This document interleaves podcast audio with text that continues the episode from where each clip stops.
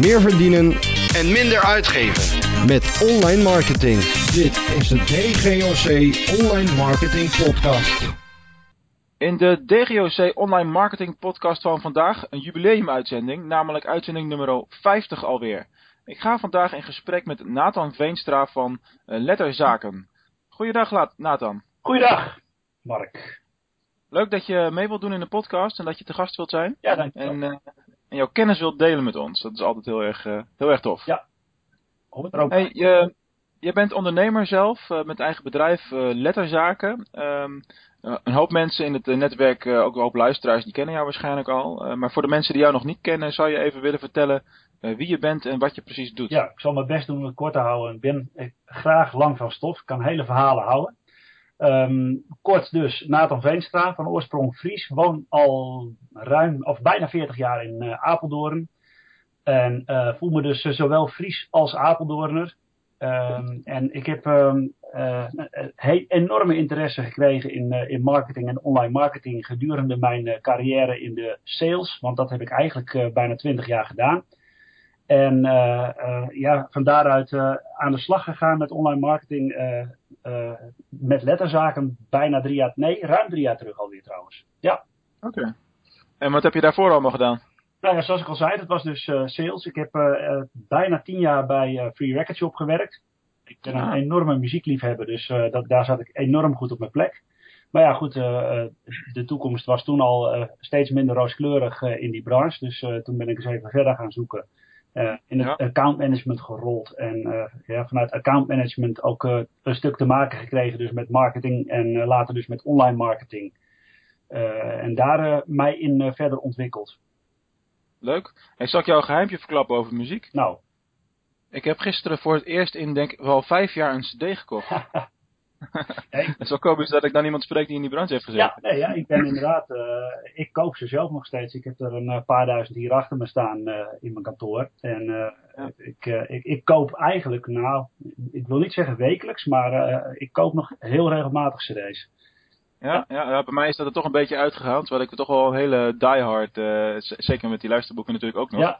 Eh, cd-man eh, was. Nou ja, goed, Eh, ik snap, ik snap beide kanten heel erg. Hè. Ik bedoel, ik snap ook wel dat dingen als Spotify en Deezer, dat dat ook een hele mooie oplossing is om gewoon altijd overal toegang toe, te hebben. En zonder zelf alles aan te hoeven schaffen. ja, zeker, natuurlijk. Dat is heel erg gemakkelijk. Ja. En, maar goed, het is, het is, je hebt natuurlijk een aantal fases gehad van cd's en dan de, de iPod-fase waarin je alles continu bij je had. Ja. Nu eh, met de Spotify moet je weer iets meer nadenken over waar heb ik zin in. Ja. Of, je, of je laten Ja, inspireren. precies. Maar dat is wel maar wat is nou voor jou een reden om toch nog dat fysieke product eh, te kopen? Ja, ik, ik, ik heb de laatste tijd, ik heb een Sonos systeem ook hier thuis staan en dat vind ik heerlijk. Maar ik heb ook wel, dan, dan begint het te haperen, want het is toch eh, afhankelijk van je internet. en die internetverbinding is meestal goed, maar niet altijd. Ja. Eh, als die dingen beginnen te haperen, dan eh, zet ik hier de boel weer aan en dan eh, zet ik me weer een cd'tje op. Leuk, leuk. Kwali- een kwaliteitsverhaal. Ja, klopt. Hey, je bent pas drie jaar geleden dus begonnen met, met letterzaken. Wat heeft jou die stap doen, eh, doen zetten? Nou, eigenlijk is het zo dat ik eigenlijk altijd al wist dat ik wel, wel ondernemer zou worden. Dus toen ik ben getrouwd, toen zijn we ook in, onder huwelijkse voorwaarden getrouwd. Eh, met het idee van nou Nathan die zal ooit eens een keer voor zichzelf beginnen. Maar dat het dit zou worden, dat was eigenlijk eh, niet verwacht. Eh, omdat ik eigenlijk toch hè, vooral in de retail zat, eh, zou het ooit wel naar verwachting een winkel worden. Nou, dat is niet Ja, geworden. tuurlijk. En ehm, waarom ben ik uiteindelijk begonnen? Nou, dat waren eigenlijk twee belangrijke redenen. Eén is, eh, de, ik heb heel veel gedoe gehad met werkgevers, eh, dan wel leidinggevenden, waardoor ik het eigenlijk zat was om eh, voor een ander te werken. Mhm. En eh, twee is dat ik ja, die, die, die interesse en eigenlijk zelfs echt die, die, die, die betrokkenheid bij het hele online marketing verhaal eh, heb ontwikkeld. Waardoor ik dacht van hé, hey, dit is een mooie kans om, om helemaal te storten in online marketing. En op die manier voor mezelf iets te beginnen. Oké. nou, dat is een heel mooi, eh, heel mooi pad zo. Ja. En, ehm, eh, maar ben je dan begonnen vanuit de gedachte van, eh, ja, ik heb echt interesse in online marketing en daar wil ik iets mee gaan doen? Of was het ook zo dat er bijvoorbeeld drie jaar geleden al in je omgeving vraag was naar online marketing projecten? Want dat, dat hoor je ook vaak. Ja. Dat, er is gewoon veel vraag in de markt naar dit specialisme, omdat er gewoon veel meer te doen is als dat de specialisten zijn. Ja, nou dat laatste dat is iets wat ik nu pas merk, als ik heel eerlijk ben. En sinds zeg maar een, een ongeveer anderhalf jaar. Dus ik heb echt wel een opstart uh, gehad die, die wat tijd kostte. En dat is, heeft te maken met, je moet je expertise kunnen tonen. En dat kun je niet als je dat nooit voor die tijd hebt gedaan. Hè? Zoals ik zei, heb 20 jaar sales gedaan. en dan kom je in één keer in die markt kijken en dan ben je een, een, een nieuwkomer. Dus dan moet je jezelf gaan bewijzen. Dus het heeft niks te maken per se met het vak. Het is wel zo dat uh, eigenlijk was het idee om te beginnen met commerciële teksten. Dat was het, het brede. Daar komt die naam letterzaken ook vandaan. Mm -hmm. um, dat is wel vanuit een online gedachte vooral ontstaan. Uh, mijn laatste werkgever was uh, onder andere leverancier van Wekamp. En Wekamp verlangt van jou als leverancier dat je zelf ook teksten aanlevert. Dus daar was ik toen al mee bezig. ja. Waarschijnlijk zelfs unieke teksten voor, specifiek ja, voor hun. Klopt, ook dat. En toen was, oh. toen was, ik dus ook al heel slim aan het kijken van, hé, hey, hoe zo'n pagina van Wekamp eruit? Hè? Hoe ziet zo'n productpagina of zo'n zo'n categoriepagina eruit? Um, en hoe kan ik dan mensen triggeren door die eerste regels die ze lezen, om dan door te klikken om verder te lezen. He, want dan ja, krijg je ja. mensen betrokken bij je product. Die gedachte had ik er toen al achter. Daar was ik dus toen al mee bezig. En ik keek zelfs heel slim. Ik ging echt kijken naar uh, hoeveel leestekens heb ik voordat die regels worden afgebroken. Want als je goed kijkt, dan zie je dus bij die, bij die pagina's van Wekamp, hè, stel dat je zoekt op, uh, op koffiemachine, dan zie je een aantal koffiemachines staan. En dan zie je daar dat daar bij elke koffiemachine een paar regeltjes tekst staat. Hè? een soort van meta-omschrijving, maar dan geheid dat die afgebroken wordt. Altijd bij Wekamp.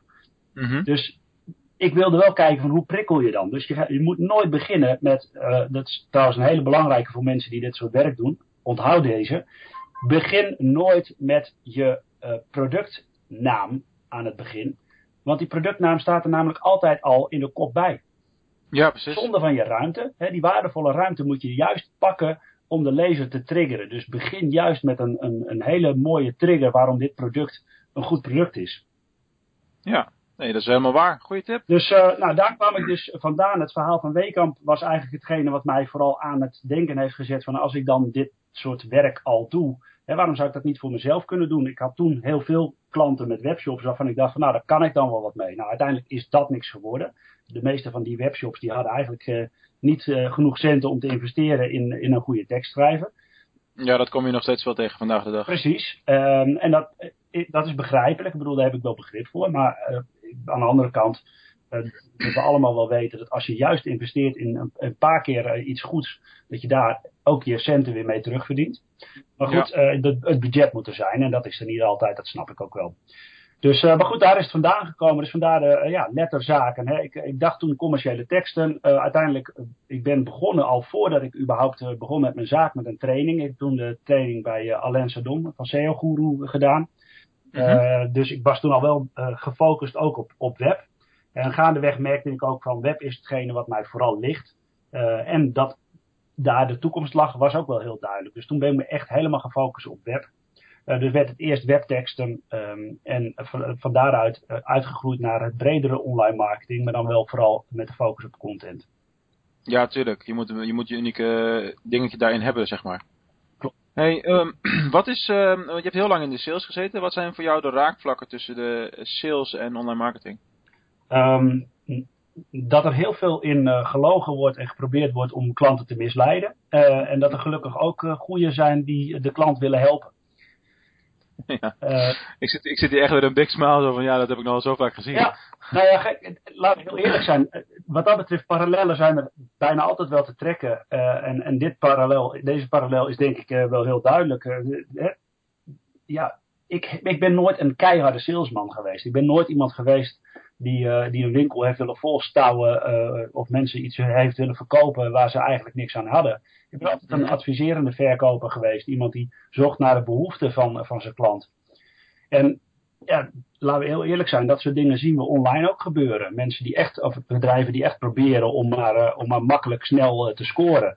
Ja. En bedrijven die juist, juist kiezen um, voor een, een goede manier om hun, hun klanten te helpen. Ja, maar dat, dat is echt zo. En uh, een van de dingen die, waarin ik dat ook probeer uh, te doen, dat op die manier helpen, zeg maar, buiten ook alle content die ik dan maak in de podcast en verzin het maar, Mhm. mm -hmm. is uh, ik promote wel eens producten van andere online marketing producten. Bijvoorbeeld ehm, een lead pages of een upviral, dat, soort, dat soort dingen. Ja. alleen, um, ik kan in theorie elke week wel zoiets promoten, want er is gewoon ontzettend veel verkrijgbaar en daar kan ik dus ook veel meer geld mee verdienen. Ja. Alleen, ik zou nooit iets promoten wat ik niet ook zelf gebruik. Nee. Want dan weet ik niet of ik daarachter kan staan. Precies.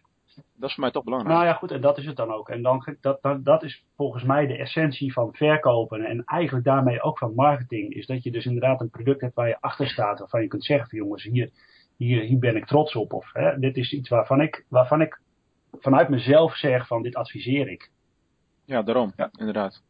Hey, um, uh, je zit uh, dus veel in, de, in het content gedeelte. Uh, oftewel, SEO speelt daarin een ontzettend grote rol. Dat kan niet anders. Ja. waarom moeten wij zoekmachine optimalisatie volgend jaar nog steeds, sorry, dit jaar, nog steeds belangrijk vinden?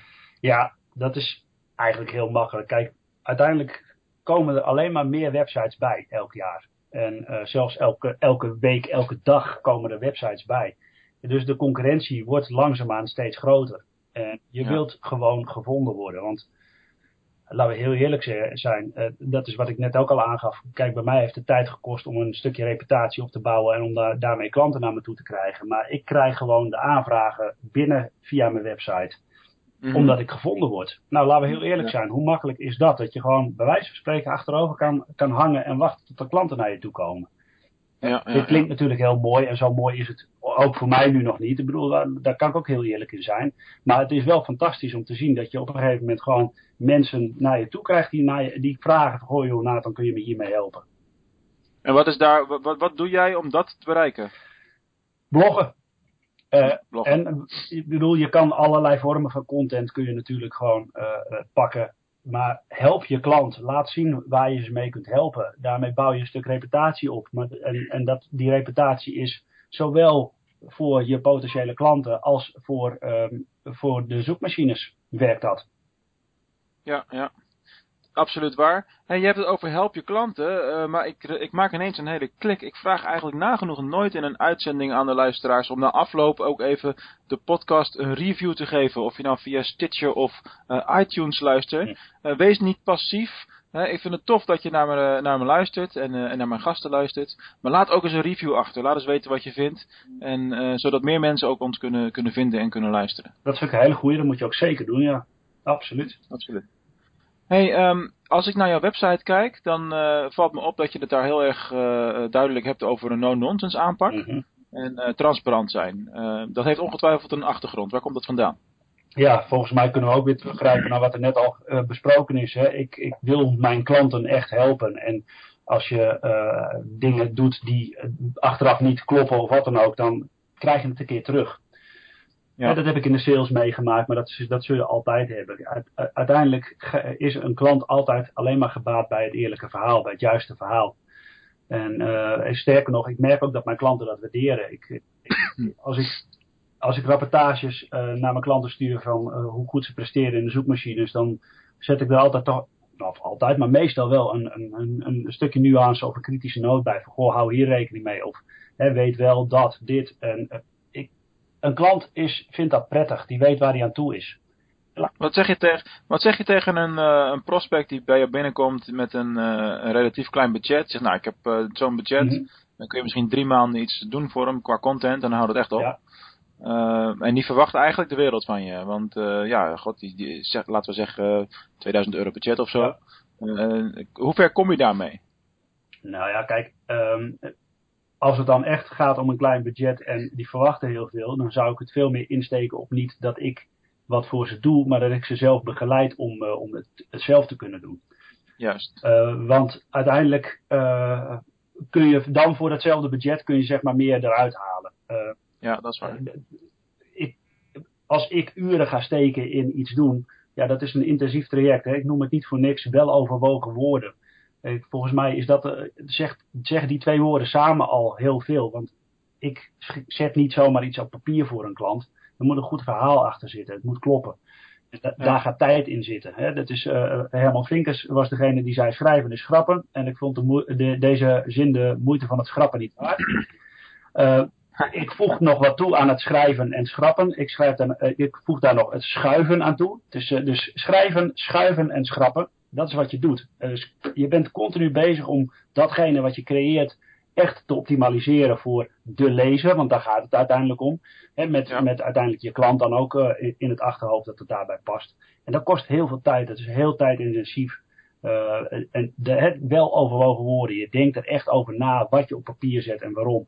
En dan wordt het een heel prijzig grapje. Dus als je dan een klein budget hebt, ga dan, uh, ga dan voor trainingen, ga dan voor begeleiding, waardoor je het uiteindelijk zelf kunt doen. En als het dan uiteindelijk blijkt dat je er inderdaad zelf überhaupt de tijd niet voor uh, hebt, of binnen je organisatie niet iemand hebt die daar de tijd voor heeft, ja, dan moet je wel realiseren dat je dan toch zult moeten investeren om uiteindelijk er weer geld uit te halen. Ja, dat is zo. Maar goed, dat, dat zie je natuurlijk heel vaak in trainingstrajecten. Dat, uh, dat je een training geeft ergens en dat je je dan uh, achter de oren krabt in hoeverre mensen daar echt iets mee, mee doen. Ja. Maar dat is ook een stukje verantwoordelijkheid van een deelnemer natuurlijk. Je koopt niet voor niks zo'n training. Absoluut. En uh, Absoluut. Zo, zo, gaat dat nou eenmaal. Ja. Um, ik zag op je website een kwalificatie, Master Online Overtuigen. Ja. Wat houdt dat in? De Master Online Overtuigen, dat is een opleiding van consumptie. Uh, dat gaat echt puur over neuromarketing en uh, consumentenpsychologie. Dus het heeft alles te maken met hoe verleid je je klant online. Uh, daar kennen we Aartjan van Erkel als, of daar kent bijna iedereen in het wereldje Aartjan van Erkel wel van. van het online verleiden. En um, als je de, de master online overtuigen doet, dan krijg je echt heel veel waardevolle informatie over hoe je dat op een goede manier op, op websites doet. Ja, ik ken, ik ken Consumptie ook wel. Het is een fantastisch ja. bureau. Uh, ja. Ik maak in presentaties ook dankbaar gebruik van hun uh, voorbeeld rondom uh, verliesteksten en winstteksten. Ja, dat soort dingen. Daar, daar krijg je gewoon hele duidelijke, concrete voorbeelden van.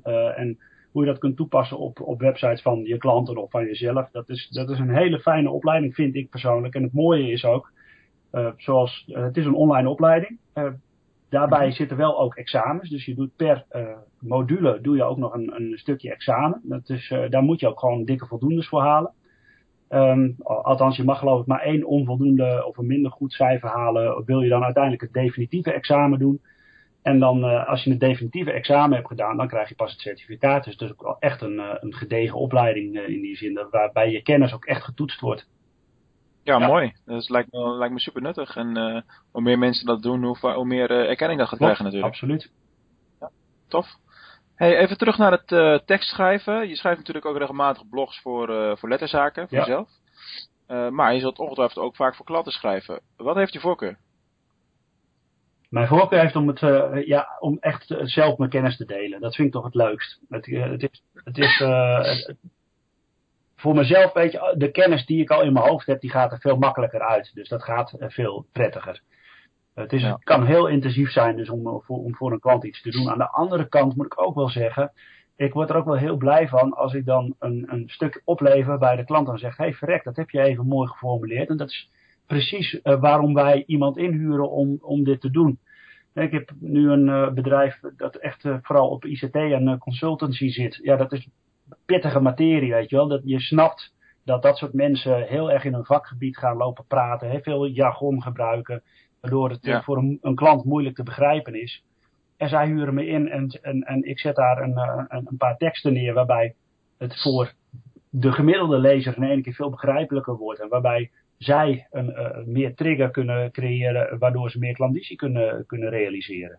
En dat is natuurlijk ook heel mooi. Alleen het is, dat is wel een, een, als ik het echt in het traject zelf zit, is dat een zo intensief verhaal. Uh, dat kost mm -hmm. zoveel moeite. Um, en dat vind ik, wel, vind ik wel eens lastig. Dus het is ook wel mijn doel om dat zelf minder te gaan doen. En meer te gaan samenwerken met, met, met anderen die dit, uh, die het echt het creërende gedeelte gaan doen. Wat meer ja, logisch op de kennis. Ja, nee, maar dat is, dat is helemaal logisch. Dat, dat doe ik zelf ook. Ik bedoel, uh, als ik alles zelf zou schrijven voor mijn klanten, dan uh, moet ik kennis hebben van uh, zoveel zaken waar ik niks van weet. Uh, dus ik zoek wel, uh, als het even kan, uh, bij een project een freelancer erbij die, die wat specifieke kennis heeft, ja, zeg maar. Ja, goed, en nou is het wel zo dat ik het wel heel leuk vind om me helemaal vast te bijten in de materie. Het is zo dat ik echt wel een, een, een allesvreter ben op het gebied van kennis. Dus dat is dan ook wel weer een beetje mijn nadeel misschien. Ik, ja. ik, vind alles interessant. Ik vind het leuk. Nou, alles moet ik misschien niet zeggen, maar ik vind wel heel veel interessant. Dus ik bijt me er graag in vast om daar echt kennis van op te doen. Nou, dat lijkt me ook wel nodig als je ervoor moet schrijven, Klopt. toch? En sterker nog, dat is ook wel het leuke van dit vak. Dat, kijk, als ik me alleen maar bezig zou houden met bijvoorbeeld accountancy, volgens mij wordt dan ook de tekst ook niet meer veel beter, want dan ga je ook juist dat eh, jargon te veel creëren. Tuurlijk, ja.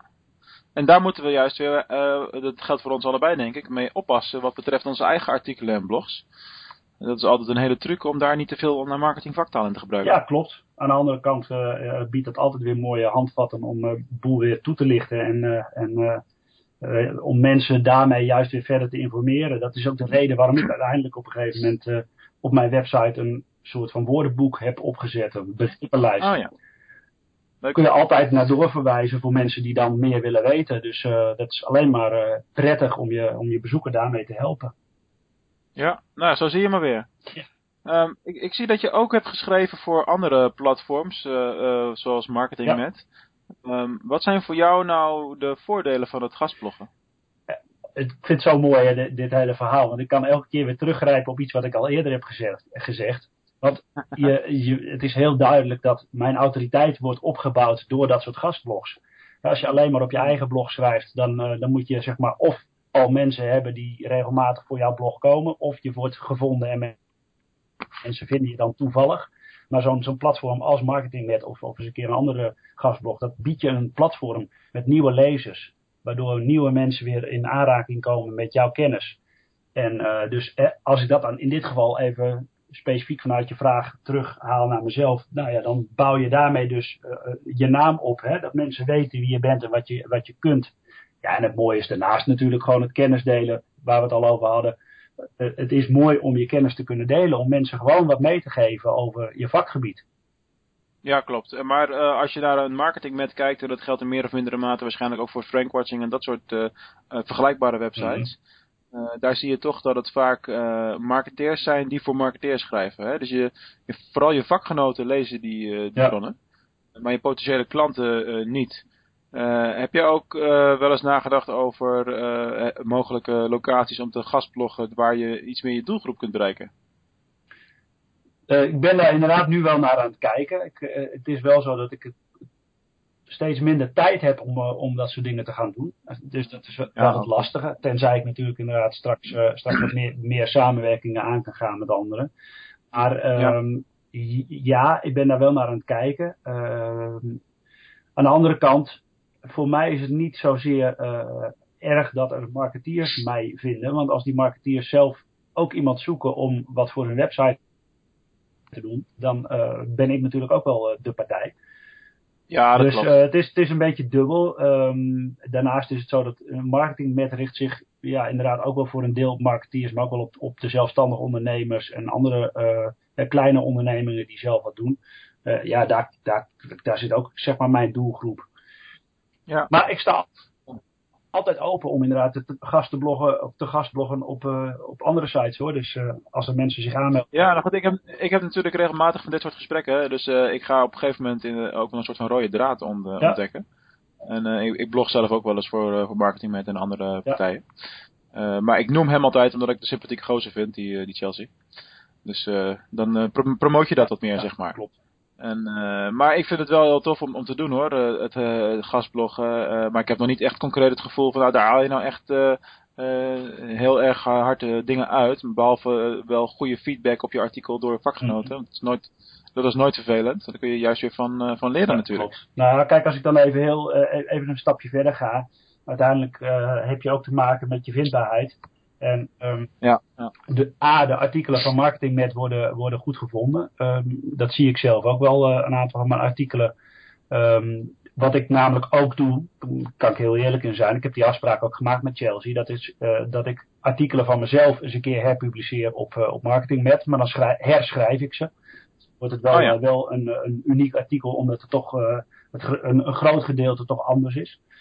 Of andersom, ja. uh, artikelen van marketing met herpubliceer ik weer op mijn eigen website. En als ik dan kijk, zeg maar, qua concurrentie uh, ten opzichte van elkaar, dan scoort het artikel van marketing met altijd een stuk beter.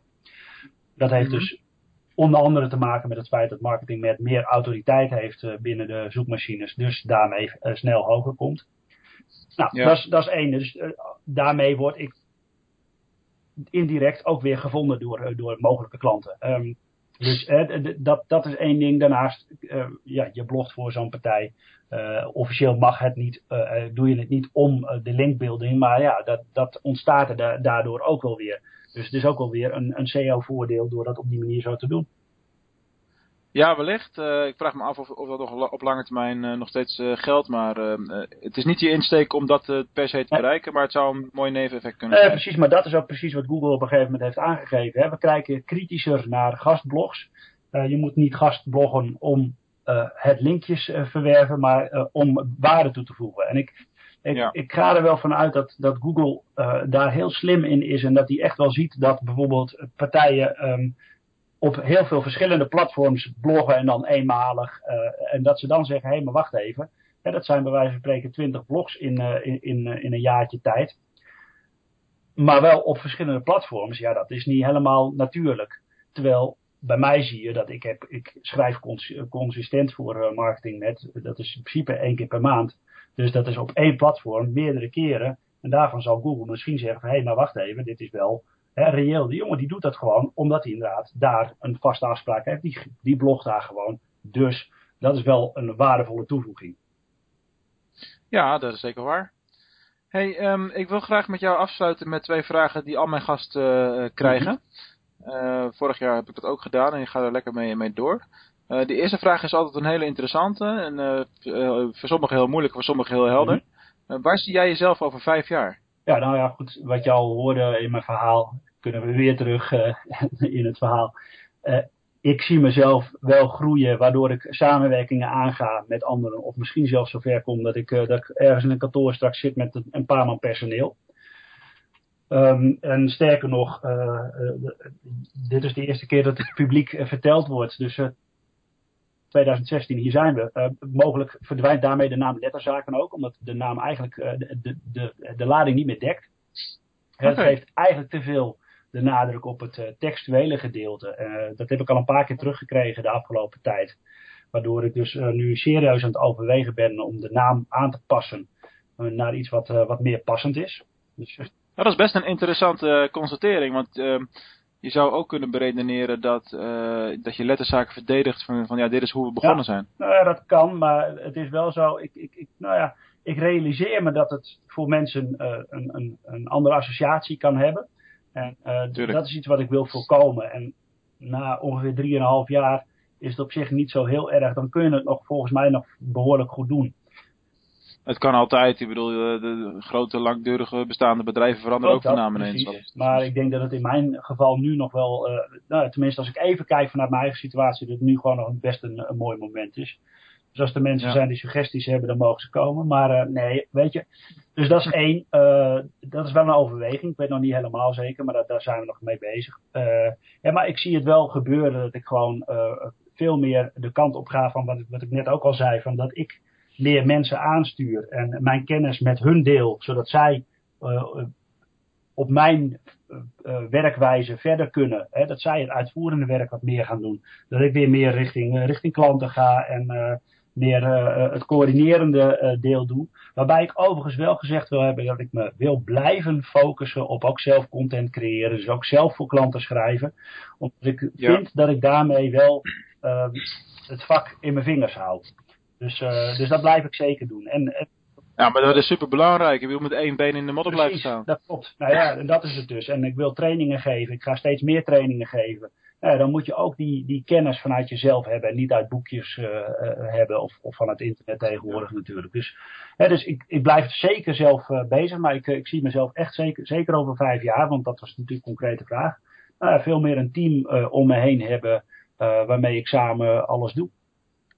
Ja, te gek. Uh, ook, ook iets wat ik uh, regelmatig hoor trouwens van mijn gasten. Best wel interessant. Ja. Een mooi, een mooi ro rode draad uh, stukje ja, wat dat betreft. Hey, en dan om die rode draad helemaal compleet te maken en af te maken, de, de laatste vraag. wat is nou jouw gouden online marketing tip? Mijn gouden online marketing tip zou zijn, toon je identiteit.